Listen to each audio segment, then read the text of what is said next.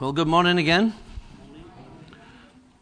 We're looking at putting the troops back into their boots. Putting the troops back into their boots.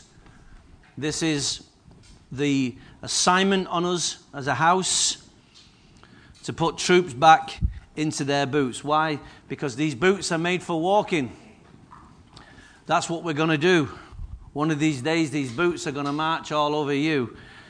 Was a song one sang, one sang in our nation.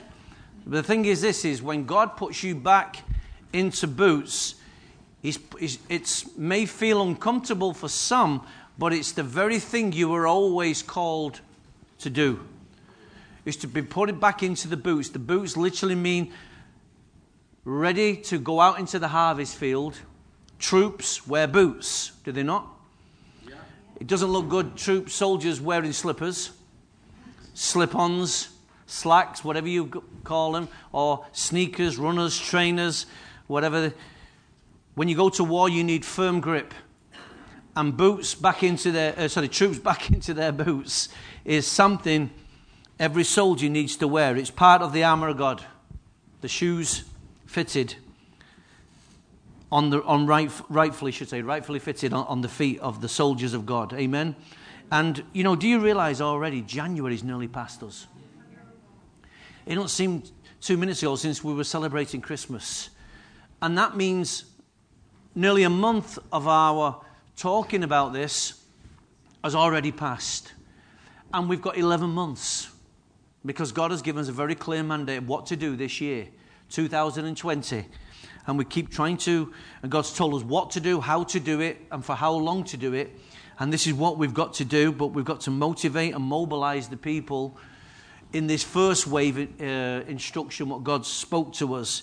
And um, it's a time, like I said this morning, it's a time for transition of our nation. Our nation is leaving Europe.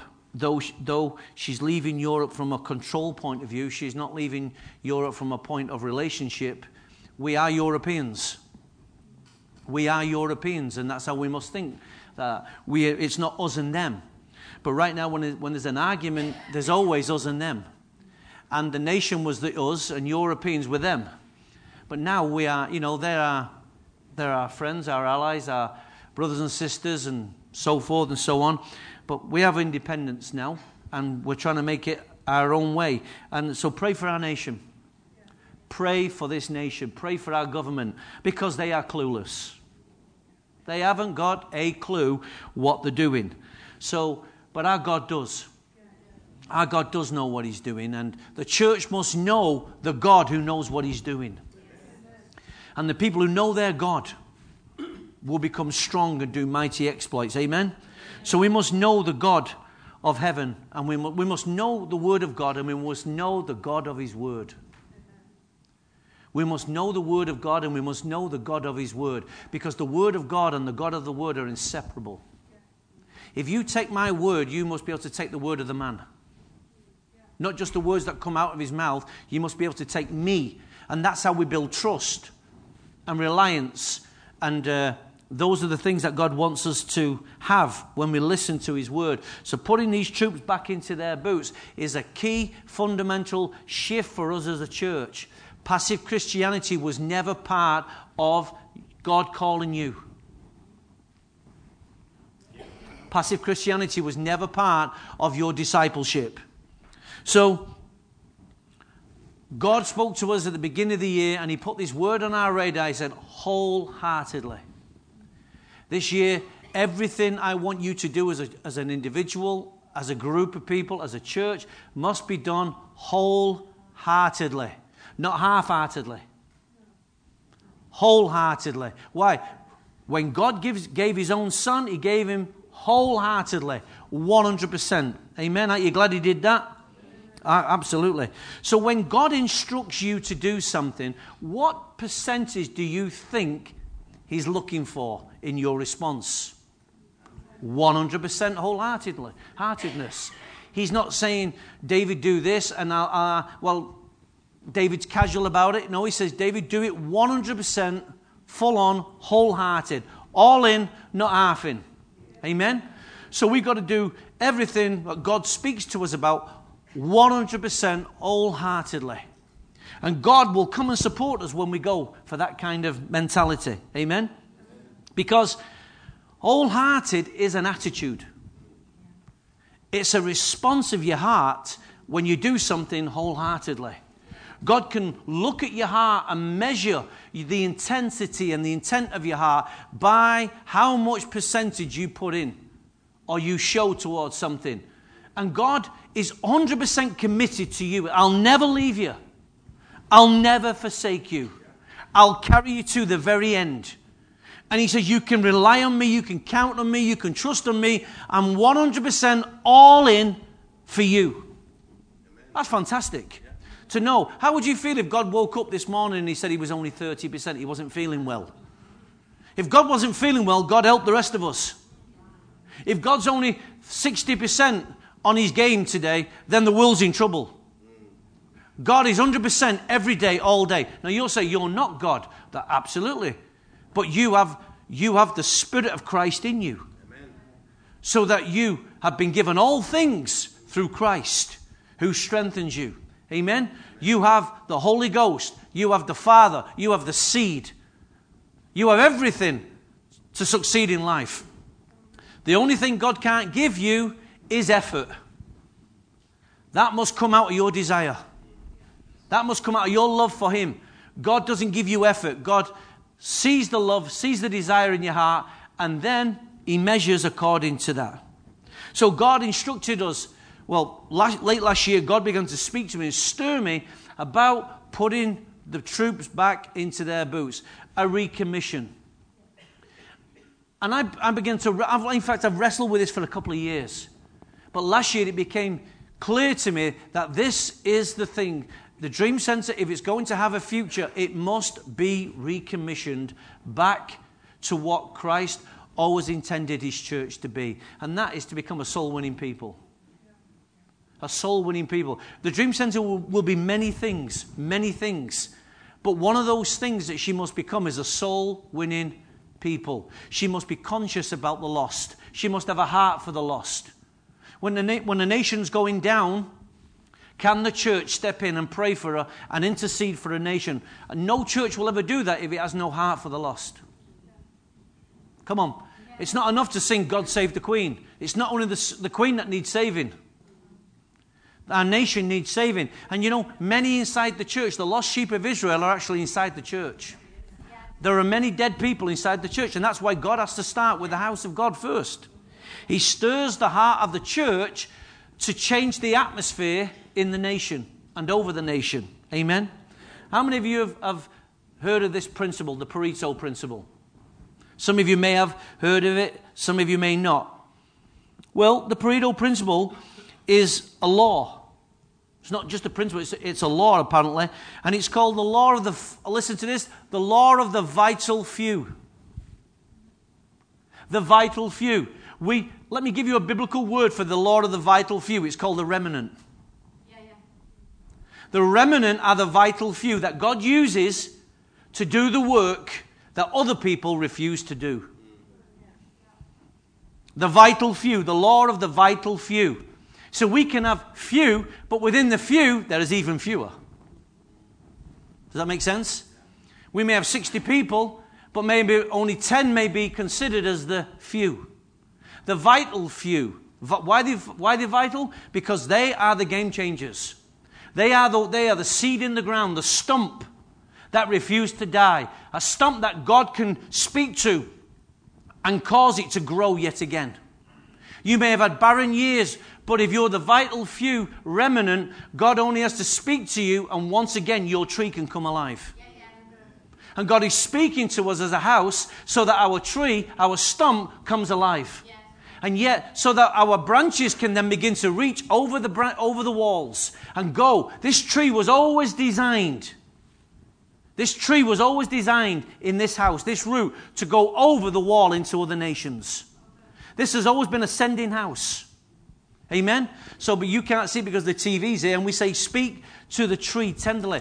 God gave us a prophetic picture of our region and said, Speak to that tree. Why? Because others have cursed a generation. They said there'd be no good. Nothing good would come from this place. That was the curse that was spoken over this land. Nothing good would come from this place. Well, look around you. We've already reversed that. But they said the soil was no good, it would not produce. So they spoke a curse over the land. And then sometime later, the council began to try to reach out to young people, and they spent a lot of money and they had no success. So they called them a useless generation. And so that curse begins to be replicated in the mouths of other generations. And God says, arrest it in the spirit. Go and speak to the tree. Go and address the roots. Don't scream at the tree. Don't do warfare at the tree. Go and nurse it back to health. And speak tender, spirit driven words to this tree. Nurse it back to health. Because the roots go deep into the ground and in the spirit, and words begin to revive or words begin to kill. So when we begin to speak, we put, we get back into our boots and we begin to do the very thing we was always designed and called to do. And that's to speak to atmospheres, change cities, change people's lives. You and I have that power. It's not an impossible task. It's not a difficult task, but it is a continuous task. Amen? And it's one that needs the vital few. The law of the vital few. See, this law says that 20% of the people do 80% of the work. You want to kill a workforce, give 20% of the people 80% of the responsibility. That's not the best way to empower people. You'll never reach a nation with 20%.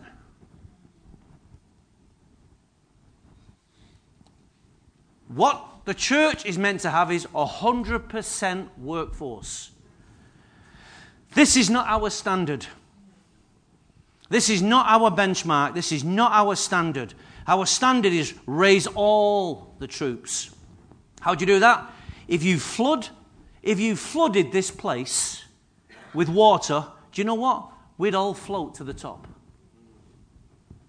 Everyone, weight and size would not matter we would all float. Why? Because we're all designed to float.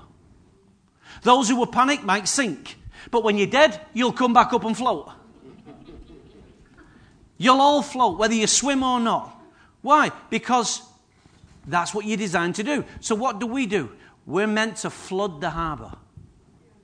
And all the boats that are lying, who, who, who are saying, Don't use me, don't use me. And the moment the water starts coming in, the boat comes back up and boats begin to discover their buoyancy. And all of a sudden they go, hey, I can float. I can float. And a boat comes back, back to its normal. And there's a little bit of shaking, a bit of rocking. And then all of a sudden the boat realizes this is what I was built for. I was built for sailing. I was built for floating. Wow. All I needed was the water. The boat had all the potential. But the boat had to wait for the water to come in or for the water to rise. And the water is the water of the Holy Spirit. As it floods into the chambers of your heart, it raises you to the level Amen. of the word that's coming to you. Amen? The law of the vital few must not become our portion. Though God uses a remnant, that's not his desire for the New Testament church. The remnant was what he used in the Old Testament. In the New Testament, it's all the believers. Hello? All the believers. So, it's wrong. The 80%, sorry, the 80 20 principle is wrong, it's unbiblical, and it's ungodly in a house. Why? Because God has filled every vessel. He didn't fill these guys and not these guys. God filled every vessel, and because He's put His full latent power within you, He's given you everything for life and godliness. He expects every boat to float. He expects every troop to step into their boots. He expects every soldier to put on their armor. There is not one who can, who's disqualified from that assignment. Not one. That's a powerful thought. So Matthew 9:37, he said the harvest is plentiful, but the workers are few. Ask the Lord of the harvest, therefore, to send out workers in the harvest field. Now, what percentage do you think is, is working here? No. The workers are, but the harvest is. So there is 100% of the work need doing out there, but there's only a 20% workforce.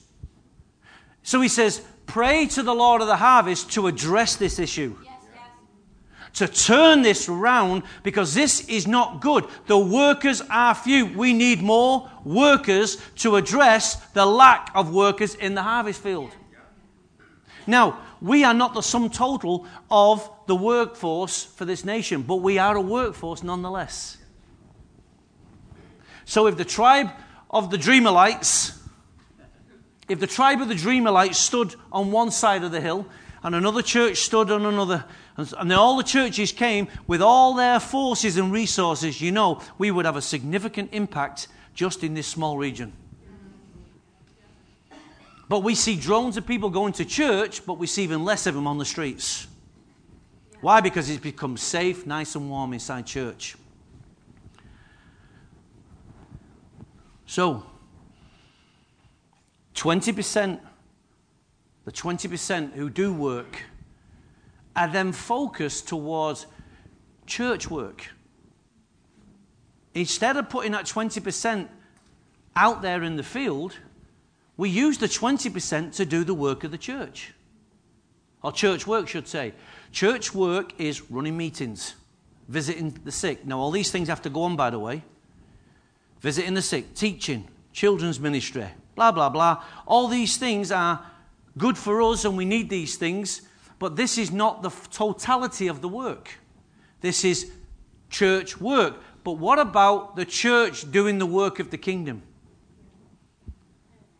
doing the work of the kingdom is church doing the work of the church. That is, the church is God's vehicle for changing this nation.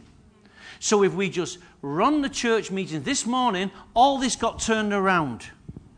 It got turned around by the Lord of the few. It wasn't the 80%.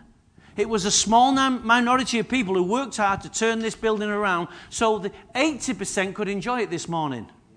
Right? Oh, I like the church. I like the church. No one's asked how it got there. No one's asked how it's getting back. Because the few were enthusiastic. Now you could say, well, we didn't know about it. And I understand that. But what I'm point I'm making is the few did it. But this benefits a few, but it doesn't mobilize everyone. Doing church work only mobilizes a few. There's not a job for everyone inside this building, but there is a role for everybody outside and beyond. And this is why both must carry on. We must do the work of the church, and church must have a work. And the church must have a work. And right now, this work is to mobilize everyone and get the troops back into their boots. The troops back into their boots because this is what God is saying. Now, if we take a look at the. Uh, we've seen that scripture. Look at this scripture. So the Lord so the Lord, Haggai chapter 114. So the Lord stirred up the spirit. Just, just park there for a second. The Lord stirred up the spirit. And I, my prayer has been, and it will be, and it will continue to be, that as I keep preaching and speaking this to you, the Lord will stir up the spirit within you. Now, watch how, watch what has to happen. The Lord stirred up the spirit as a Zerubbabel, one man, that's the king son of Shealtiel, the governor of Judah, and the spirit of Joshua, the son of Jehozadak, the high priest. So we have a governor and we have the high priest, we have the prophet who speaks the word. What's this. And the whole remnant of the people. So God includes, when God speaks, He speaks through one man to touch the governor, to touch the high priest, to stir up the whole remnant of the people. God wasn't just interested in talking to a prophet alone and a prophet talking to a governor or a gov- governor talking to a priest. Three's not enough. He wants to stir up the whole remnant of the people. Watch this. And they came and began to work on the house of the Lord Almighty.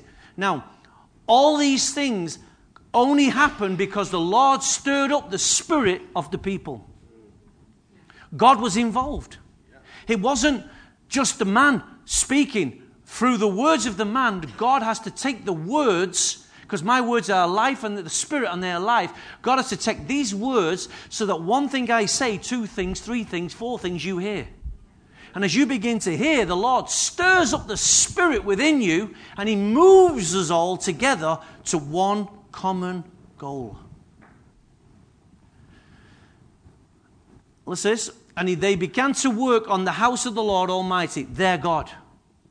It's not your God, it's our God.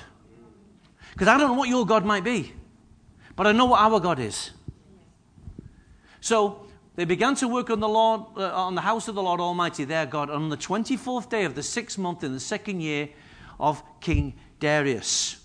So the word has come from heaven into my spirit. It's now, I've stirred up the, the priests, that's the leadership, the governors, the priest. Now we're presenting it to the people. And God has to, see, when, first of all, as God spoke to me, I speak to them and I have to let this word that's energizing me stir in them. And when I feel it stirring in them, then we're ready to bring it to you. Because if it's not clear in them and not certain in them, then we have a house that's divided. So we have to go as one unit. Our leadership has to go as one unit, and then we begin to stir and share it with different people. Sometimes we do it like this, other times we do it in small groups. But the heart, the idea is to keep sowing and sowing and sowing so that someone can conceive in their spirit and become pregnant. And once you become pregnant, you're aware that you're carrying life and you guard what you carry until you bring it to birth. So we started talking about con- conception, did we not? Yeah. The importance of carrying, caring for, and bringing to birth. So at different times as we keep speaking, God will inject you with life and His words will stir you up. You go, Pastor, I feel it, I feel it.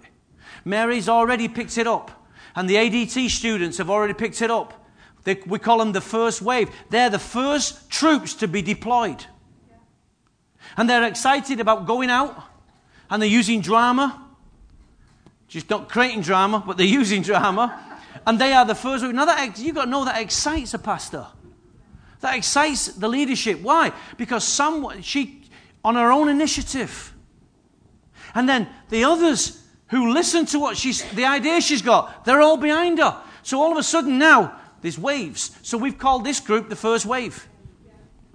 And when I tell people, you know, our OLDs are going out, they go, really? Wow, that's fantastic. The OLDs are rising up. Not everyone's OLD, I know that, but.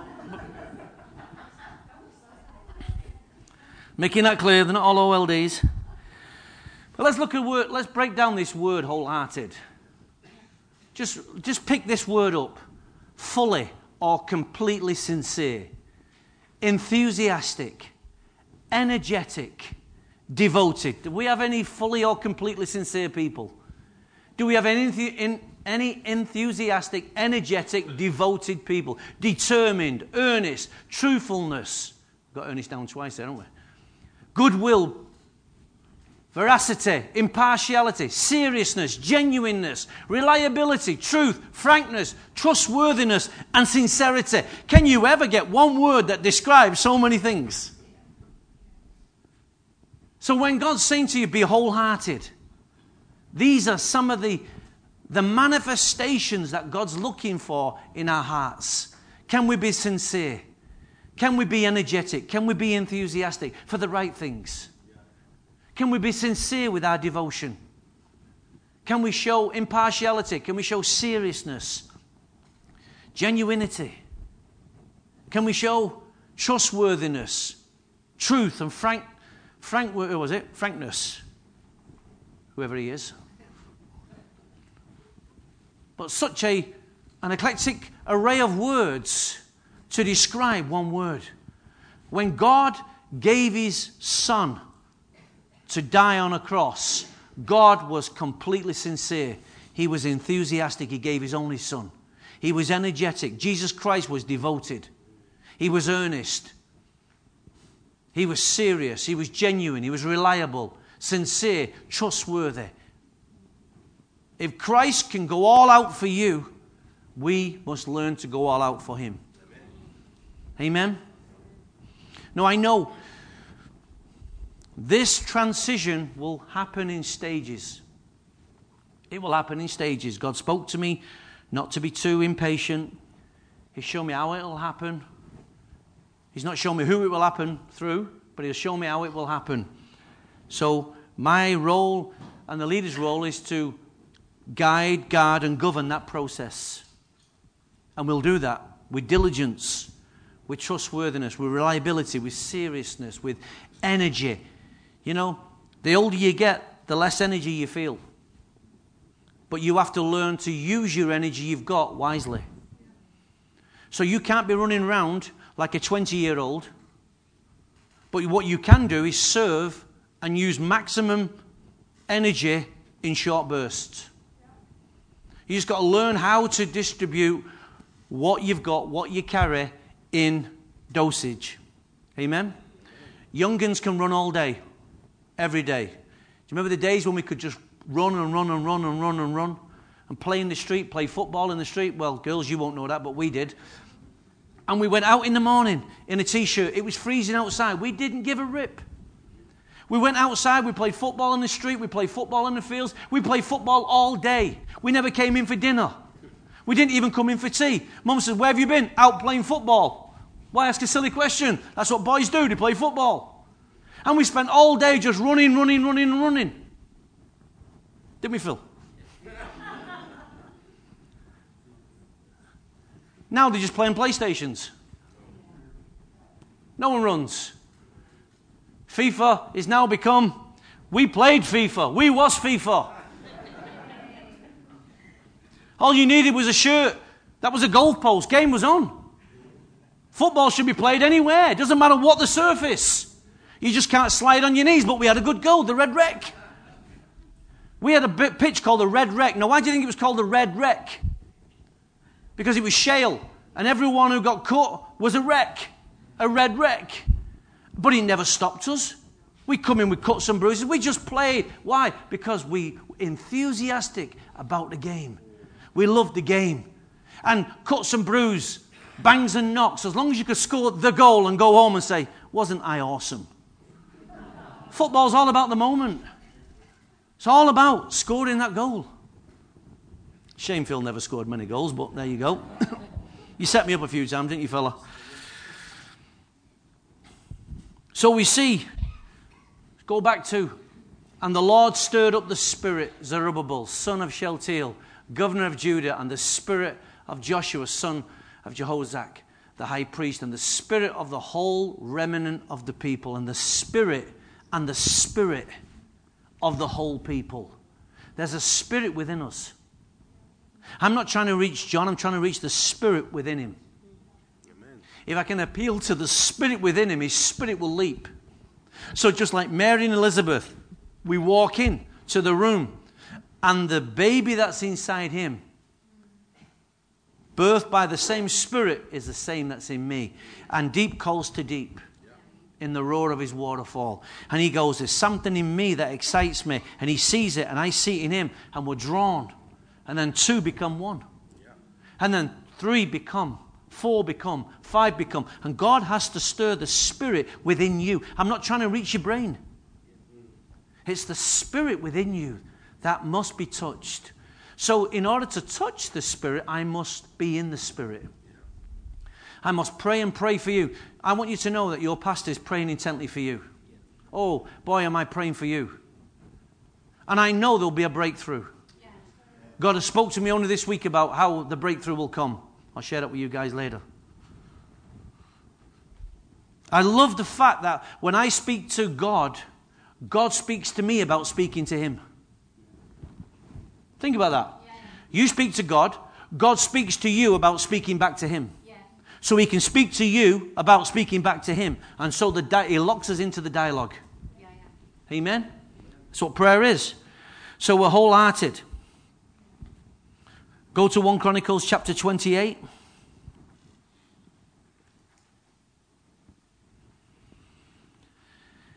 talking about Solomon. 1 Chronicles 28, verse 9. And you, my son Solomon, acknowledge the God of your father and serve him with wholehearted devotion. So, you, my son Solomon, acknowledge the God of your father. So now his father is speaking to the son and he's trying to install generational continuity.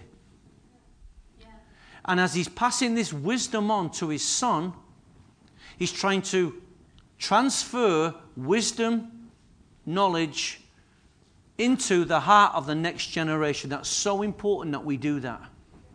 And it takes fathers, it takes leaders, it takes mentors, it takes all kinds of people to keep speaking so that the next generation can catch what this generation's caught. Because God wants continuity.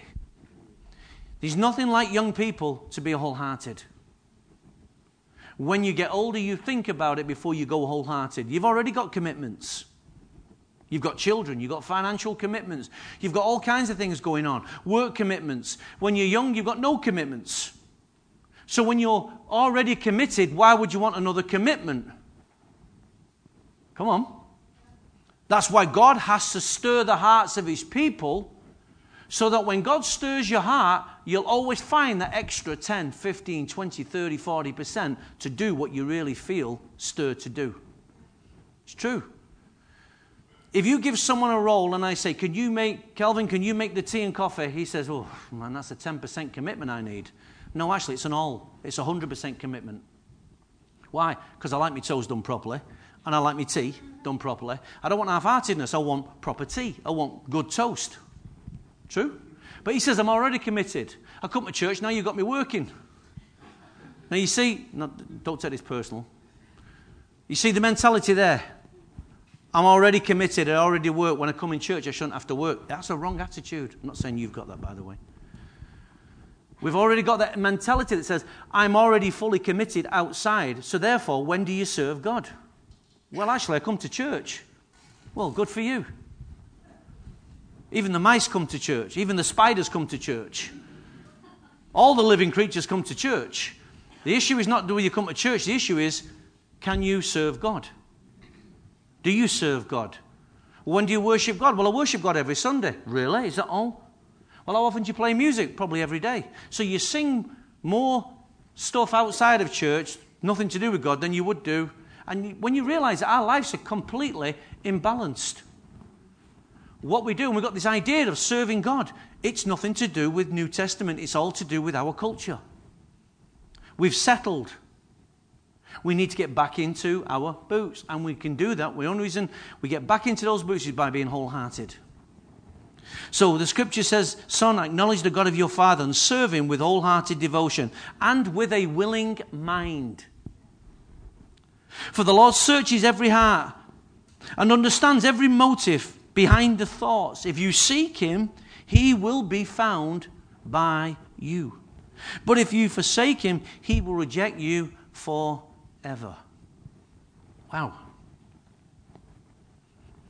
And I like this scripture in, in Chronicles, 1 Chronicles 29 17. 1 Chronicles 29 17. It says, And I know my God. Do you know your God? And I know, my God, that you test the heart and are pleased with integrity. Let's go back to that word. Where's it gone? Truthfulness. Truthfulness. I know, Lord, that you are pleased with integrity, truthfulness. And he says, all these things I've given willingly with an honest with honest intent, and now I have seen with joy how willing your people, watch this, I've seen how willing your people who are here have given to you. O Lord, the God of our fathers, Abraham, Isaac, and Israel, keep this desire in the hearts of your people forever, and keep their hearts loyal to you.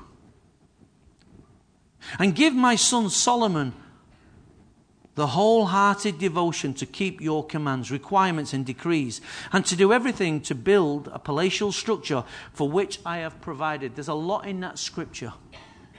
First of all, God tests the heart of everyone. So, as God is speaking to you and to me about this transition, already many people say, Well, Lord, I'm already committed. I already do enough. That's a bad word straight away. God is testing the hearts of every hearer because hearing is not responding. You need to respond to what you hear. You need to say, Lord, I may, how do I do this? How do I make this journey? You have to do something in me. That's a good response. So God tests the hearts of every one. God is testing the heart and the response of everyone because in the response is an attitude. It's an attitude. So God is testing our attitude. So God tests the heart of everyone. That's number one. Number two, God, was, God is pleased with the integrity of heart. We see that in that scripture. Take it back to it. Where's it gone? No, missed it. There you go. Where? Oh, no, I've not got it on there, never. That's why. I read it to you. God is pleased with the integrity of heart. Integrity, what's this? Integrity are those things you do when nobody's watching. That's integrity. What do you do when no one's watching? Yeah. When the lights are dimmed, the music switched off. What do you do when no one's watching? That's integrity. That's when God's watching you. In the secret of your own mind, what do you think on? Who do you think about? God's watching. God's watching what's in our hearts. He's never far from us. Amen. And then he says, No, I have seen with joy how willing your people are. Those people you have given me. That's what he says in Chronicles. He's noticed, he's observed the willingness of the people. Folks, there's nothing that makes a pastor's heart so joyous when he sees the willingness of the people to serve and give their lives. Because the greatest power you've got, do you know what it is? Is when you submit yourself. When you submit yourself, no one made you do that. That's the greatest power you and I can have. If I bow down uh, uh, uh, uh, in reverence to God, that's a great power I have to bow down and get back up. If He lets me get back up, that is. But to submit myself is a great, great liberty, freedom that you have. Rather than many nations around the world who enforce people and subject their people to all kinds of things. But here in the West, we are free. We're free, and that freedom sometimes has made us completely slaves. In our mentality, we think we're free, but we're actually slaves to commercialism, to materialism, to all different kinds of things. We've become slaves in our own freedom. You say to people, Will you do this? I can't. I can't because, because, because. We've enslaved ourselves by our own commitments, our own desires. So we saw God test the heart of everyone. God was pleased with the integrity of people's hearts. And the leaders saw how willing the people had become. Then the last thing, uh, sorry, the second to last thing, the prayer came from the leader's heart. There was a prayer that released a certain kind of prayer in the heart of the leader. When the leader sees the people beginning to respond to the message, the leader can pray a little bit differently. And then he begins to get behind what he sees is moving in the hearts of the people. And he begins to join his strength in prayer. Now he's praying behind them. And now, the, because he's praying behind them, but he's speaking in front of them. Yes? So as he speaks, he's leading them, but he's close enough to relate with them. And he gets behind them, and his prayer is what moves them along. But his words is what's leading them. But his prayer is what's, is what's making sure it's guiding them in that right way. Because every leader that prays for his people, God moves in the heart of the leader. Because when the leader starts praying for his people, there's no greater prayer sometimes than you praying for others. It's a beautiful thing when God sees leaders crying out for the people. Amen? Sometimes you can pray for your people to be so blessed that they'll bless themselves and walk right out the door. You've got to be, if I've learned anything, is there's a way to bless people. There's a way. I don't can control, I cannot control how God blesses you. But what I can control is what I release. What I release. If I said to Paul, if I just pray for Paul, Paul's a member of the congregation. He's half hearted, he's loose, he's a nice guy, and I pray, oh Lord, give him everything you've got. And Paul says, I can't come to church now. Why? You bless me. I've got a job now. I can't serve God now. I've got a job, I've got responsibilities. I blessed him so much that I put him in prison. Be careful how you bless. Be careful what you speak over people's life. Be careful which direction you send your children in. You just may bless them into prison. Be very careful. You must have an idea of how what serving God looks like. And serving God must come with freedom. Yeah. Amen? And then the last thing he prayed was so, uh, uh, David prayed, he said, Lord, give my son wholehearted devotion. David saw that the key to the throne of Israel continuing was to make sure that his son needed a heart, wholehearted devotion. That was the heart of the father to pray that for his son. Now we know the story of Solomon. Women became his downfall. His downfall. Every one of us has a downfall. But prayer protects us from a lot of nonsense. When I'm weak, then I can become strong. If someone's praying, there's nothing like, you know, there's nothing like a mother or a grandmother or a grandfather praying for their children. Generational prayer. It's fantastic. And war room prayer. You know the war room, the movie, the war room? She went to fight for a marriage. And when she fought for a marriage, she went wholehearted. She knew that her marriage was, was what God had instigated. And she fought for the very thing that meant something to her. And she went wholehearted. If you've never seen the movie, go and see it. In fact, we shown it here not so long ago, didn't we? Wholehearted. Full on. There's only one way. And I'm praying for you, and the leaders are praying for you, that Lord, give this congregation wholehearted devotion. Wholehearted devotion, not half hearted Wholehearted. Oh my Lord. Acts 2:42 and this we finished. Acts 2:42 and it starts with and they devoted themselves. And they devoted themselves to the apostles' teaching and to the fellowship. Yeah, it is, Phil. And to the fellowship. To the breaking of bread and to prayer. And everyone was filled with awe, and many wonders and miraculous signs were done by the apostles. All the believers were together. All the believers were together and had everything in common, selling their possessions and good. They gave everyone as he or they had need. Every day they continued to meet together in the temple courts. They broke bread in their homes. They ate together and was glad, and I, with glad and sincere hearts, praising God and enjoying the favor of all the people. And the Lord added to their number daily those who were being saved. Such a powerful scripture. First of all, they devoted themselves. Nobody forced them. Nobody forced them. They all devoted themselves. It was something that rose up, the spirit that, that deep to deep, when they heard the message, something so grabbed them on the inside. It galvanized them. And everyone found a place in the house. Equalization right across. Instant equalization. There was no need to distract people.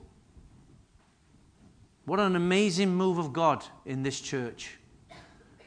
An amazing thing that no one had any need. Why? Because those who had shared it, equalization right across the church. Wow, that takes a special thing. The breaking of bread.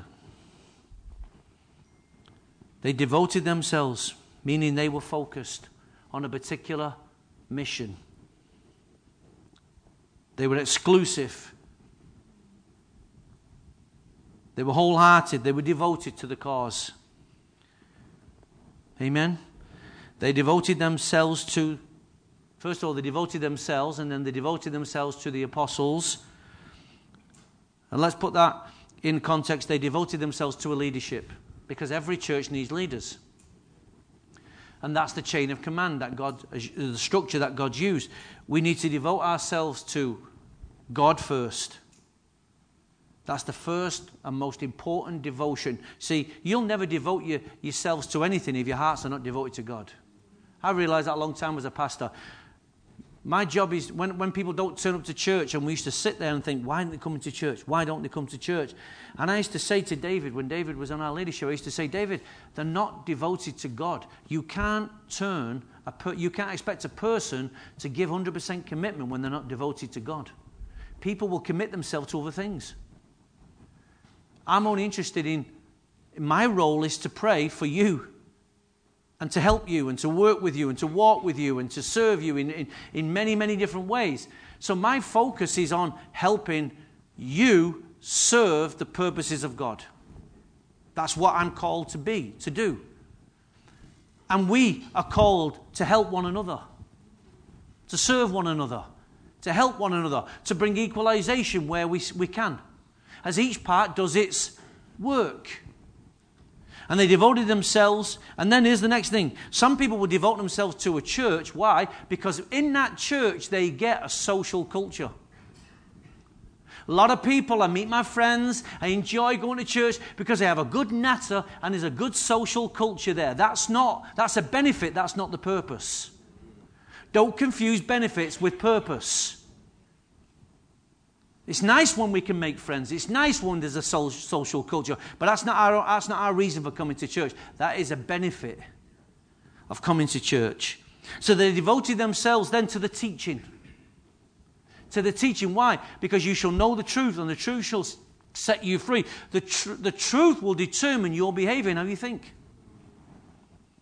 And they devoted themselves to the fellowship. To fellowship and to the fellowship. To fellowship means we one another, and to the fellowship, meaning the work of the house. Amen? And they devoted themselves to breaking the bread. In other words, they all understood and had a passion about what Jesus had done for their lives. So they were eager to take the bread because it reminded them and brought sobriety into their hearts of what Jesus has done. And the work that needs to be done. And the work that needs to be done, you can't do unless God intervenes. They were aware the size of the task. And the last one, they devoted themselves to prayer. And that's the very thing that God is speaking to us. Our first wave move is prayer. But why? And I thought, well, Lord, that's so easy. He said, really? So why is it many of your church members don't do it? Or they do it in small amounts. Ah.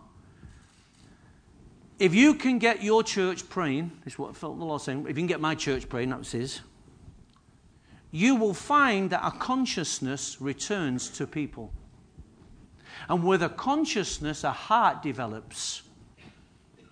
And I can show them the scope of the land they're about to enter. Yeah. I can show them what I see. So when we're prayer walking, as we go prayer walking now, it's amazing. My eyes are opened in a community that I've, walked, that I've been around all my life. And now I'm seeing our community with a very, very different set of eyes. I'm beginning to feel our community with a very, very different heart. I'm beginning to touch it in the spirit in a very, very different way than all the time I've lived in this area because when you live in the same area, you get familiar. You see the same shops, you see the same roads.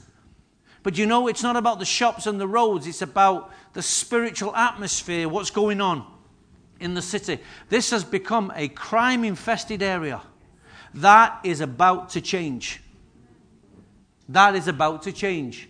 When I know when my people pray, when, this is what Scripture says, when my people who hear my voice and they humble themselves and they turn their face to me and they begin to pray, then I will heal their land. And as you begin to prayer walk, please, please prayer walk.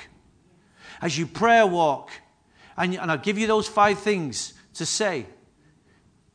how to pray. No, you don't need to do spiritual warfare. This is not the aim of the exercise. The aim of the exercise is to pray and ask God to open my eyes, open my heart. Let me, let me use his hands, let me use his feet so I can step into what you're stepping into. And let God show you the community as he sees it. And your heart will begin to change. And then the next question is Lord, how do we reach them? How do we go? Here I am, Lord. Send me, said Isaiah. Now, none of you feel qualified, but the good news is everyone's qualified. So, let me give you the word that we use in ADT this year. Our word this year is brave it out. Why brave it out? Why? Because there is this great argument over confidence. I need confidence. No, what you need is courage. You need courage. It's a season for courage. Confidence is all based on how you feel. Courage is doing something despite how you feel. So when God speaks to you, He says, Be strong and courageous. Be strong and be very courageous. Your knees can knock, but do it nonetheless.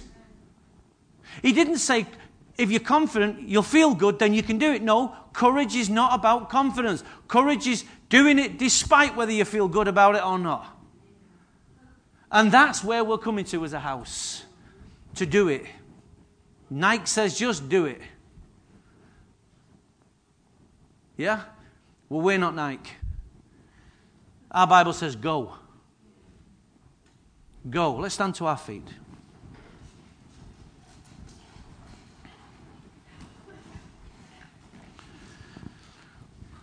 I know we stand on the edge of change. Some of you are not sure. That's okay. That's okay. Some of you are thinking, well, I'll wait for the others to move first and I'll follow. I know. but the law, even though it's not biblical, we just might have to start. What was it called? I forgot what it's called now. No, no. The, the, the word I wanted to use. The, the few, the few, the few. Where's it gone? Come on, Tony. Ah, this is it. Sorry, calm down. There it is. The law of the vital few. That's what I wanted. Though it's not biblical, we just might have to start with the law of the vital few. But that's not our finishing. We start with what's here we start with who's available. But the law of the vital few, I'm looking at the law of the final few. You're all the few. We are few in number, but we are great in strength. We have a God who is commissioning us. We have a God who's sending us out. We have a God who said, I'll, I'll, I'll never leave you nor forsake you. We've got a God who says, You go and I'll back you. I'll give you my spirit. I'll give you my word. I'll give you signs and wonders. He says, Church, I'm going with you. Moses said, Well, if, if, if, if, if, if you don't go, I'm, I'm, I'm not going. Stuttered. That's okay if you stutter. You may not have your, your language dexterity. You may not have the eloquence of the vocabulary. You may not have it. It doesn't matter. Go. Go. Paul says, I came to you in fear and trembling, but he still came. Despite his fear and his trembling, he still came and his knees were knocking. What does that mean? You're in a shop, God just might say, go and, go and talk to that person. Whoa, whoa, whoa, whoa, whoa, whoa, Cam, whoa, whoa, Kim Musavi. I've got to get my bus. God says, Go and ask, go and talk. Well, well, well, well, well, I can't do that, can't do that, can't do that, can't do that, can't do that. God says, You can do it. Why? Because I'm the one telling you to do it. You can do it. Well, well, well, well, well, well, well, what happened if I do it? Well, let's go and find out. No, I don't want to find out. Well, well, well, well, well, Lord, this isn't good. No, it's, this is very good.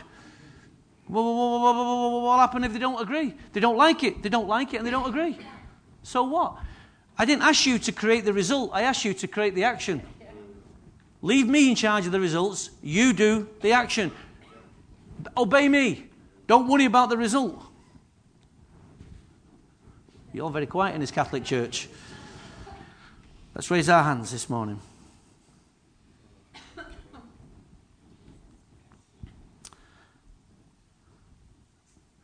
wholehearted. Wholehearted. Come on, ask the Lord to give you that spirit of wholeheartedness. Don't pray what you feel, pray what you should be praying. Pray what you know is the right thing to pray, irrespective of it feeling good or not. Lord, I need to be wholehearted. I need to be truthful. I need to be sincere, energetic. I need a fresh energy, Lord. I need a fresh earnestness, a seriousness, a reliability, a trustworthiness, Lord. Lord, these are the, the characteristics I need in my heart. If I'm going to respond to your word, oh God, Lord, do something in my heart. That I don't have it, Lord. I don't have it and I need it. And you want to give it to me, oh God, to build it into my life. I respond to your word this morning. And Father, I'm not wholehearted. I've been anything but wholehearted. But oh God, this morning, I come to you. And I ask you, Father, by your hand, by your spirit, by your word, do something in me. Stop this procrastination. I speak an end to procrastination. I arrest it in the name of Jesus. And I say, Lord, give me wholeheartedness, devotion, wholeheartedness. If it's good enough for Solomon, it's good enough for me. Oh, Father. I stand before heaven and I cry, Oh God, give me what I don't have. Give me what I lack. Give me what I need.